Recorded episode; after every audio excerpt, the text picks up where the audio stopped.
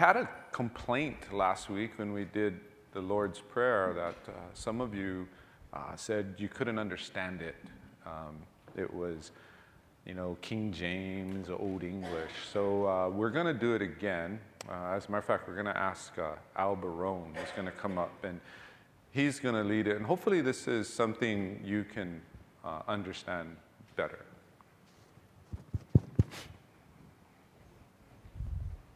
Okay, good morning, everybody.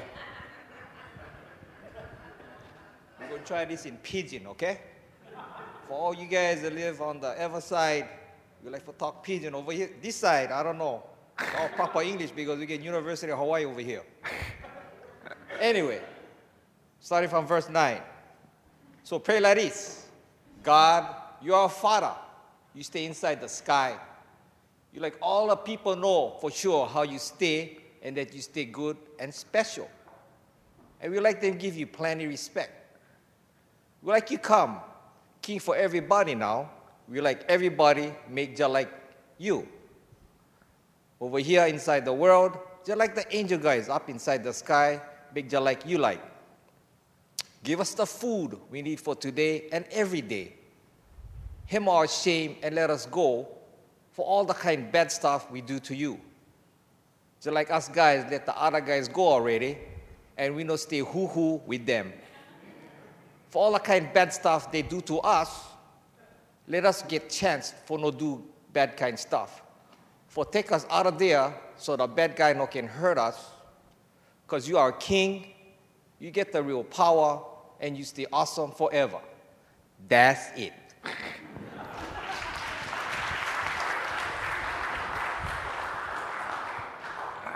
So I hope that's clearer for some of you. Um, struggle a little bit. Well, you know, we've read the Lord's Prayer uh, in different ways last couple weeks, and and we're going to talk about it specifically today. And um, my wife told me to make sure I do this. Welcome to all of our online guests. So if you're watching online, um, hi, thank you for being here with us. And you can go, the sermon notes um, are usually on the home page, so you can scroll down and get those if, you're, if you are watching online. But I also wanted to let you know, like, um, in January of last year, I preached a sermon on the Lord's Prayer. It's not exactly what we're going to be talking about today, but it will be close, and I encourage you to uh, go listen to that in our archives if you, if you want um, to hear more. But we're talking about um, you know, what does it mean to be a healthy church? And a healthy church is disciples. And so then we want to know what does it mean to be a disciple? And so Jesus is spending this time on the Sermon on the Mount telling us what it means to be a disciple. Um, we know basically disciple means student or follower of Jesus, but it's more than that. And so we've talked about different things that of how disciples think, what they do. And last week we started talking about that disciples that they pray. And we talked about how they pray, why they pray. And we, you know, Jesus said they don't just say empty words. They just don't, you know, repeat stuff. But it's more than not just, you know, avoiding repeating. It also that we never pray anything that we don't mean. Everything we say we believe, we understand. So if we are praying the Lord's Prayer in King James or in Pidgin English, if we don't really know what we're saying, what's the point? We're just saying words. We could just make any sound and it wouldn't matter because it would have the same meaning to us if we don't know what we're saying. So Jesus has spent this time saying, you know, First of all, we don't pray for show, we don't pray for our own personal holiness, and we don't, we, we don't pray just to pray. As we talked about last week, we sometimes complicate prayer. Prayer is simply we're talking to God and we're listening for how God would respond. And, you know, kind of concluded by saying, you know, our prayer, you know, how we pray, why we pray, says something about our relationship to God. Today, I want to say that that's true, but what's also true is that what we pray for, what we pray for, also reflects our relationship to God. So it's not just the fact that we do pray for the right reasons, that we're not praying out of uh, selfishness or to draw attention to ourselves or just out of ritual, but it's what we actually pray for. Because when we pray, we're telling God things. We're telling God uh, what we see, how, how, what we interpret. We, we're telling God what we, what we want, what we believe we need. And what should happen if I'm a disciple and I'm growing as a Christian is that should change over time. That should change over time. Just like in any relationship. Any relationship, as people get to know one another, should change over time. Hopefully, this is true for you that the relationship those of you have with your children, you, you had children, they were you know, infants, babies, toddlers, kept growing up. Some of you, they're now adults.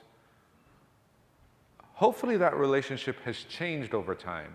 Hopefully, what you talk about has changed all the time. Hopefully, you're not saying goo goo gaga to a 30 year old. That would just be weird.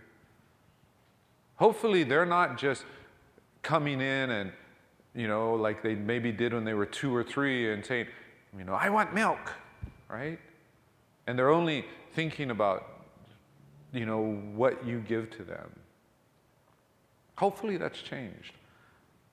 Hopefully the relationship is richer and it's better. And what you talk about and think about and what you give and receive from one another has grown.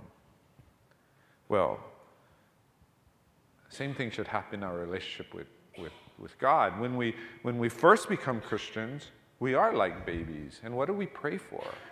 We pray for what babies pray for. We pray for what makes us scared, to not make us scared. We pray for things we don't have that we need, that, that we want. We pray for when we're uncomfortable or when we're hurting, that that would be taken away. And that's what we pray for. It's okay. It's what we should pray for.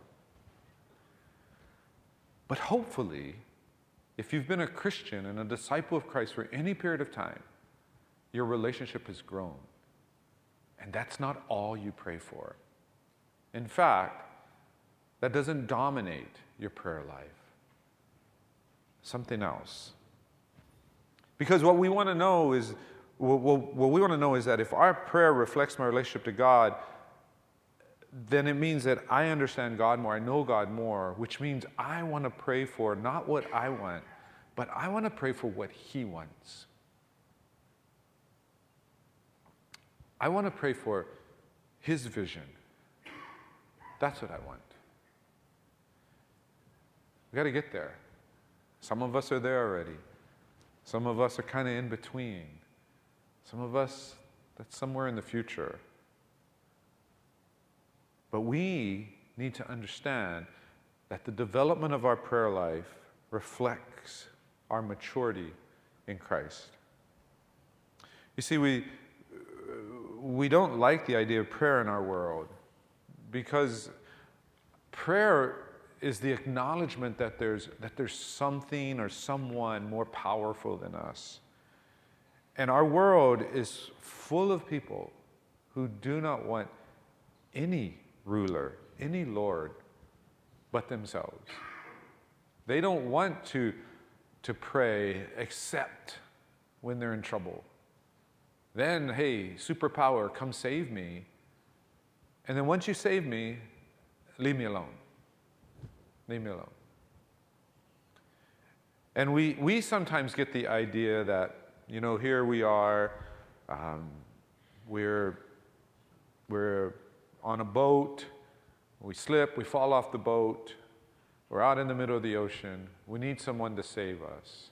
So we think, like, okay, if someone saved us, if someone on the boat, lifeguard, captain, somebody saved us, and then they, they got us on board, we would be grateful. Thank you for saving me. But we would be kind of weirded out if they then started telling us what to do. In fact, at some point in time, we'd be like, okay, you saved me, thank you, leave me alone. Right? That's kind of the wrong picture. Because that sounds like a like a intrusive God. You know, sure, I'll save you, but now I'm going to tell you what to do. I think the picture shouldn't be us on a boat falling in the ocean. I think the picture should be more like we're this little kid at the pool. And we don't listen to the rules. And the rules say, don't run. Don't go in the deep end if you don't know how to swim. We have all these rules, and we don't care about the rules. Oh, we don't just jump into the deep end right away. You know, we, we kind of, um, you know, stay on the side, stick our feet in, run around here and there. But eventually, we're either going to outright disobey the rules, jump in, even though we don't, don't know how to swim, or we're going to be running around so much disobeying the rules that we fall in. Somebody saves us. And that somebody loves us so much that they're not going to just pick us up and put us over here and then say, okay, see you later, and walk away. Think about that. Think if that happened to your kid. You know, when your kid was small, they're at the pool, three, four, five years old, you didn't see them. They fell in the pool. Somebody pulls them out, puts them on the side, walks away, doesn't tell you, doesn't do anything, doesn't make sure the kid is safe. You would think, well, I'm kind of grateful, but now I'm kind of concerned. God doesn't save us just to leave us to go right back to the same thing that got us in trouble in the first place. But our world just wants to be saved, it doesn't want a Lord. And so here Jesus is. He's teaching what it means to be a disciple. And he's getting to this part on prayer. And, and then he says, Pray like this. Pray like this. Now, people misunderstand this. They think that Jesus is saying, Pray exactly these words, and he's not. If he, if he wanted to say, Pray exactly these words, he could have said that. Instead, he says, Pray like this. Pray like this. And by the way, if you want to be literal and say, pray like this, then we need to be praying this in either Aramaic or Greek, right? Because Jesus didn't say this in English. So before we get too caught up in these words being somehow magical, they're not. Just by saying these words, it doesn't, doesn't do anything. And if you really believe that, then you need to go learn a couple languages. But what Jesus is saying is this is what you pray for. A general structure of your prayer, and this is what the content should be. So, what does he say? He says, and I'm reading from English Standard. So, you've got three versions of the Lord's Prayer in two, two sermons. Can't beat that deal. Pray then like this Our Father in heaven, hallowed be your name. Your kingdom come, your will be done, on earth as it is in heaven. Give us this day our daily bread, and forgive us our debts as we also have forgiven our debtors. And lead us not into temptation, but deliver us from evil. For if you forgive others their trespasses, your heavenly Father will also forgive you. But if you do not forgive others in their trespasses, neither will your Father forgive your trespasses. So, what does Jesus say? What do disciples pray for? Well, the first thing is not so much what they pray for, but it's why they pray. They pray, disciples pray to glorify God. We want God to be honored. That's why we pray. We don't pray, you know, just to because we have needs or we're in trouble. We pray so that in our situations, above all, God would be glorified. If I have needs, if I'm in a tough situation, my health, finances, relationships. First and foremost, I want God to be glorified. And that's why we start our prayers by addressing God. And that's why Jesus starts this prayer by saying, Hallowed be your name. He's setting the context for the whole prayer. I am praying to you, Holy Father. I want you to be glorified. We don't like to do this. And one of the reasons we don't like to do this is because when we do this, it does something to us right up front. You see, part of the problem with our problems is that our problems make us focus on ourself and our problems. And they make our world smaller and smaller and smaller.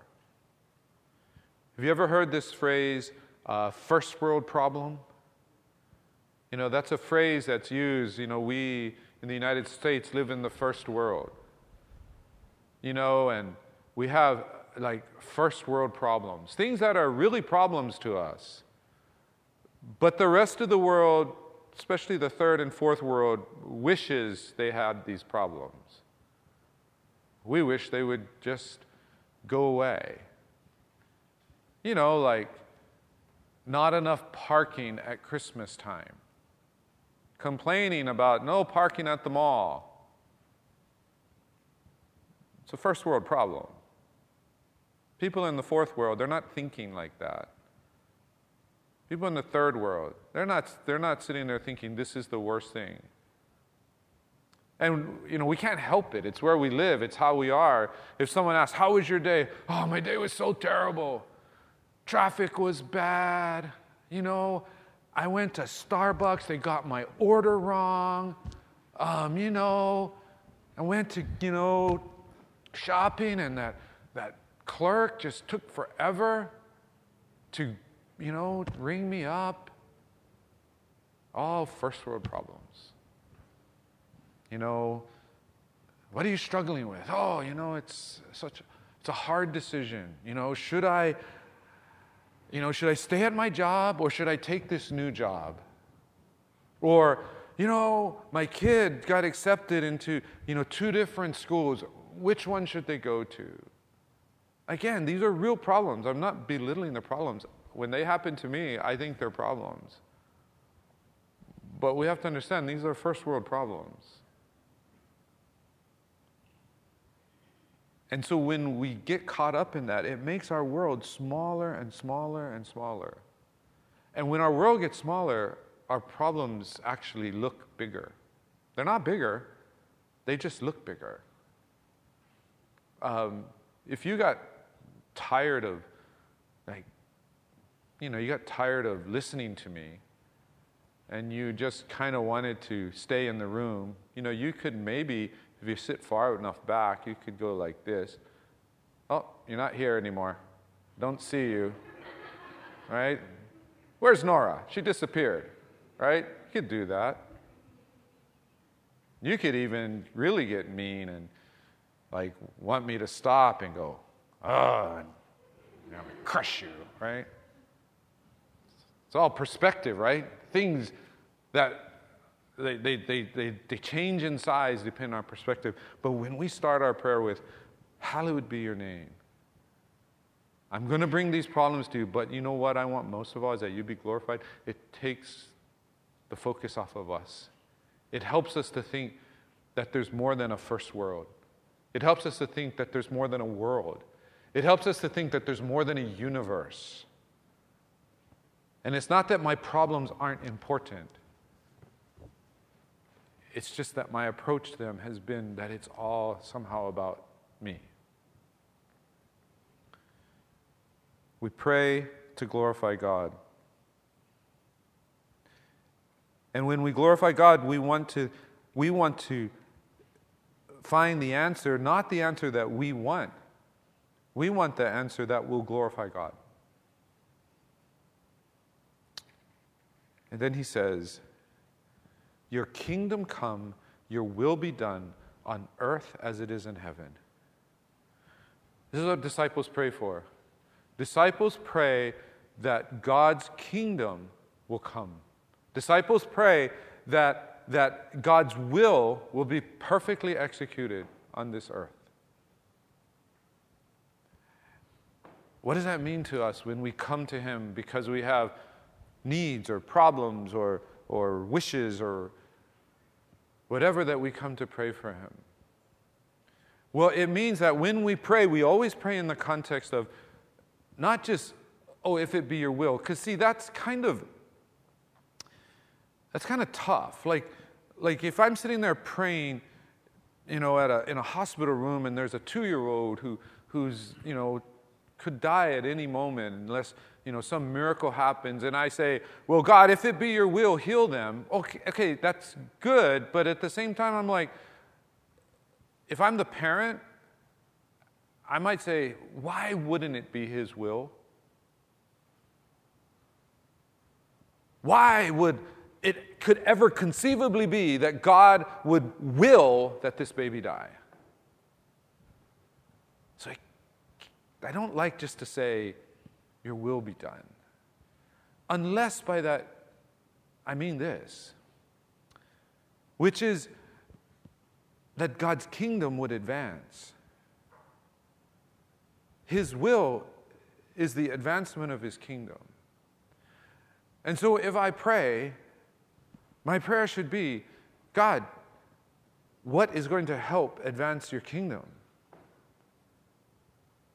If somehow in your will and somehow in your kingdom, which I cannot understand, this baby dying is going to advance your kingdom, okay, God, help me to see it because it's really hard.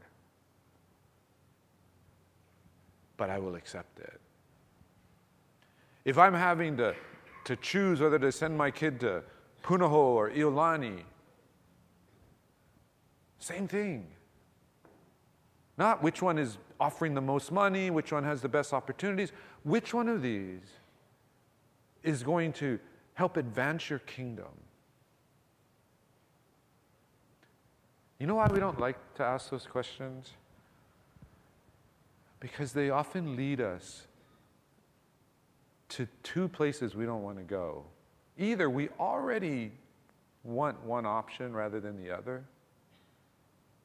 and sometimes God is saying, neither one. Sometimes God is saying, hey, glad you finally decided to talk to me.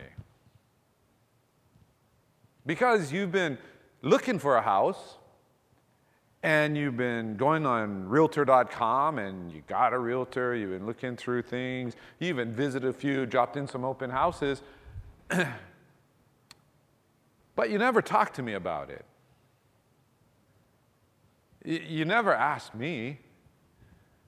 You didn't ask me to get involved at any point. Now you are because you're trying to decide. If you think God's going to say? Well, thank you. Thank you for doing all the hard work.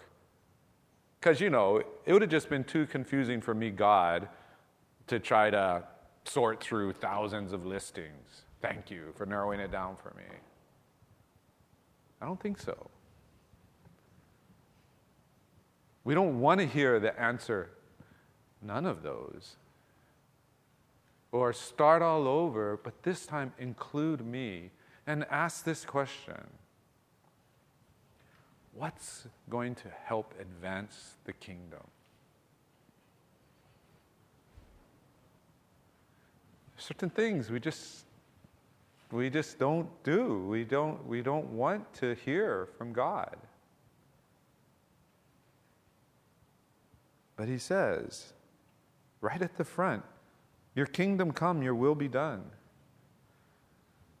It should always be our prayer. We should never want God to do anything that would hinder his kingdom work, that would, that would make it harder for, for me or you to prepare to do our part in His kingdom. It should always be our prayer. That's what disciples pray for. It's how we disciple. We just don't run into the room saying, you know, give me this, give me that. Thankfully, God is like a good parent, you know, um, who, you know, if we let kids eat whatever they wanted to eat from when they're two years old, probably wouldn't be a very good parent. Probably by the time your kid is maybe five or six, they don't have any more teeth because they're all rotted out. They, uh, you know, they're addicted to sugar like some kind of crackhead, you know, wanting the next fix all the time. More sugar, more sugar, more sugar, right? But no, we, we don't do that. And fortunately, God doesn't give us everything we ask for. I'm very glad. And in fact, you shouldn't take it as a sign of God's favor upon you when you get something you prayed for and that something didn't help you advance his kingdom. Why should we want anything? If we're his followers, why should we want anything that would make it harder to advance his kingdom? That's what we pray for. We pray for the advancement of God's kingdom. We pray that we know what our part is and that we're being prepared. You see, it's not until after those two lines that he finally gets to this Give us this day our daily bread. Give us this day our daily bread. And immediately people want to see, like, see, look, he's praying for, he's, praying for needs. But if we actually understand this in the context, and we're going to talk about this again when we get to the end of Matthew 6, when we get down to the kind of famous verse that you know, it's like, Seek ye first the kingdom of God. The disciple is praying for needs, but it's all in this context is I'm praying for the needs so that your kingdom might come. I'm not praying for needs because just simply because I'm hungry. Yes, I'm hungry. But the reason I don't want to be hungry is so that I have the energy to go help advance your kingdom. That's what disciples do. Disciples want needs met so that they can go and advance the kingdom. Not needs met just to have needs met. And it doesn't matter what the needs are. They could be physical, they could be emotional, they could be spiritual. But then he says, Forgive us our debts as we, have, as we also have forgiven our debtors. And so, right at the heart of what he's talking about, you know, he's saying, yeah, you pray that you, are, you, you, you receive what you need, and then you pray that you'd be forgiven. And in this case, he's saying debts, but he's using it in a kind of literal and figurative sense. But he's saying, forgive. He says, forgive as we also have forgiven our debtors. Why is that there? Why is that there in the central part of this? And I think it's there because what we know from studying more about what it means to be in the kingdom is that one of the, the primary characteristics of being in the kingdom is grace. It is grace, it is love. It is not human love, it is not empty grace, it's not cheap grace, but it is grace. And we need to pray for that. He you know, people look at this and they think like, well, this says that, um, you know, if you don't forgive others, God won't forgive you. That's what it says. That's what it says. We think about this in the wrong way. We think about this individualistically, like it's some kind of magic, like, oh, I better go forgive someone. But understand, you cannot really forgive someone if you're only forgiving them so that you get something in return. Like if I had a rich uncle who died, and, and in, his, in his will he says, I'm going to leave you, you know, my entire estate, but you need to go and you need to forgive, you need to forgive my son who offended you. Well, of course, I could go and forgive him, sorta. I could say, I forgive you, right? I could write a heartfelt note. But have I really forgiven him? The only way I could really know if I've really forgiven him is if, is if there, was, there were no $10 million, there were no estate. So, can you really forgive just so that you can get God's forgiveness? No.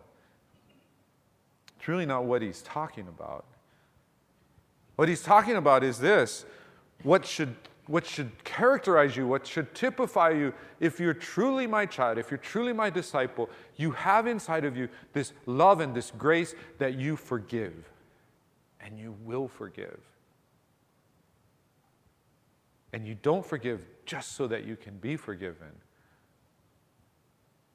But understand this if you have an unforgiving spirit, if you have an unforgiving spirit, you need to ask yourself this question Do I really have God's love in my life? And if I don't have God's love in my life, do I really have His Spirit? And if I don't have His Spirit, am I really a disciple? Am I really a follower of Christ? See, if I am, forgiveness, forgiveness should be something that I do. And it's something that I don't have to be forced to do. I don't have to be tricked into doing. It's part of who I am. Oh, it may take me a while to get there, but I will get there. This isn't talking about snap forgiveness. I did a, when I was working as a journalist, I did a story on, a, on one of the, the first uh, school shootings. It was back in the 90s in um, West Paducah, Kentucky. And I did a story on that with um, after the fact, several years after the fact. And I, uh, I was interviewing the mother of one of the, one of the girls who was killed. And, you know, she said, you know, there's all these things that were happening when the shooting took place, and there were all these people, um, you know, coming into town, news, and, and, and you know, Christians, churches wanting to help. Because it was the first one. Like now, it happens so often, we don't think about it the same way when the first one happened. But I remember very well meaning Christians were, were telling her how important it is to forgive. You know, and this was like within just a few days of it happening. How important it is to forgive. You got to forgive. You know, because if you don't forgive, it's going to be bitterness inside of you. You're going to hold on to it. It's going to make your life, you know, and all this other stuff. And I never forget what she said. She said, All of those people asking me to forgive didn't spend Christmas at the cemetery. All of those people telling me, forgive, forgive, forgive, they didn't spend Christmas at the cemetery looking at the gravestone of your 14 year old daughter. Understand, I'm not talking about forgiveness like, oh yeah, I'm sorry, or you're forgiven. I'm not talking about that. It sometimes takes us a while to get there. But as Christians, as disciples, we always go there. We always keep walking in that direction. You see, we receive this abundant grace from God, and the evidence that we've really received it is that we cannot help but give it away. And that's why I tell you that a healthy church and even a healthy disciple, one of the key marks is how quickly do you work towards reconciliation.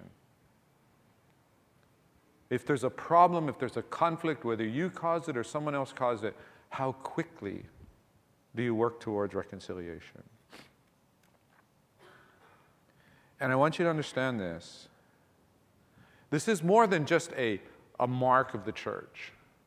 I think it's, it's evidence of the health of a church, or the life of the church. That the, that the life of the church is not just us as human beings, but God is doing something in us because this is really hard to do. But I want you to understand this. If we do not have a forgiving, reconciling spirit, God will not, not might not, might not sorta, but in a limited way, He will not bless this church. He will not bless this church. You hold on to stuff, you hold grudges, you don't want to repair relationships, and you're a part of this church, you are literally killing the church. And don't give me platitudes like, oh, Jesus, you know, said that the, the gates of hell will not prevail against the church. Sure, gates of hell won't, but your unforgiving heart will. That's why I keep talking about it, because it's so important. It's so important. So, disciples, they pray they pray for their needs, but they pray for their needs so that they might fulfill their kingdom role. They forgive. They ask for forgiveness. Because that's, that's primary to who we are in Christ. And then it says we need to be protected from evil. I hope you understand, just from the Lord's Prayer alone, you should never have a Disneyland version of Christianity. You should never under- think that Christianity is you become a Christian and your life goes really swell afterwards. No. If your life is really swell, then we shouldn't be praying like this. We should be praying like, Our Father in heaven, gee golly, thank you so much for all the wonderful blessings you poured out on me today. The sun was shining exactly when it needed to. Just enough rain fell on my garden. Thank you so much. My children love me. My spouse loves me. We were just skipping through the meadow today, thinking about what a wonderful creation you made. See you later. Amen. Well, if it's Disneyland Christianity, sure.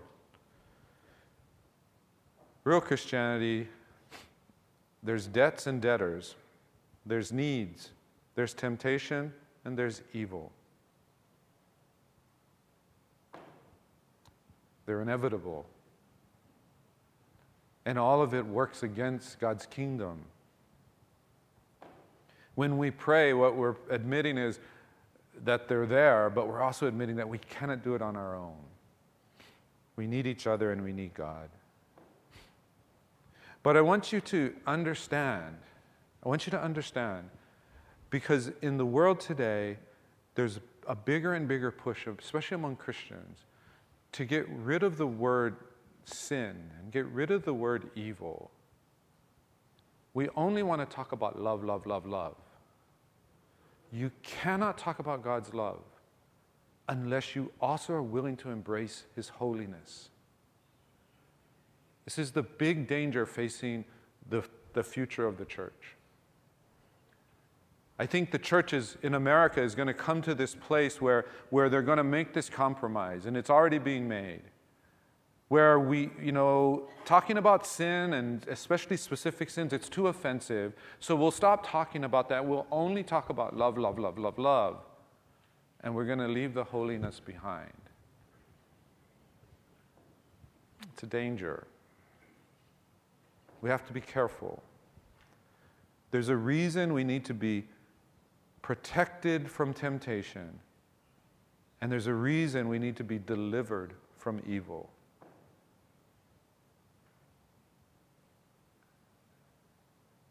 So, what, what do we see? Well, we see that disciples' prayers reflect their priorities. What we pray for reveals what we value. The reason we don't pray for the kingdom to come more is because a lot of us don't understand what the kingdom is, and we need to understand it. And some of us understand what the kingdom is, but we really don't want it. But when you're a disciple, a growing disciple, and you know what God's kingdom is, you long for it.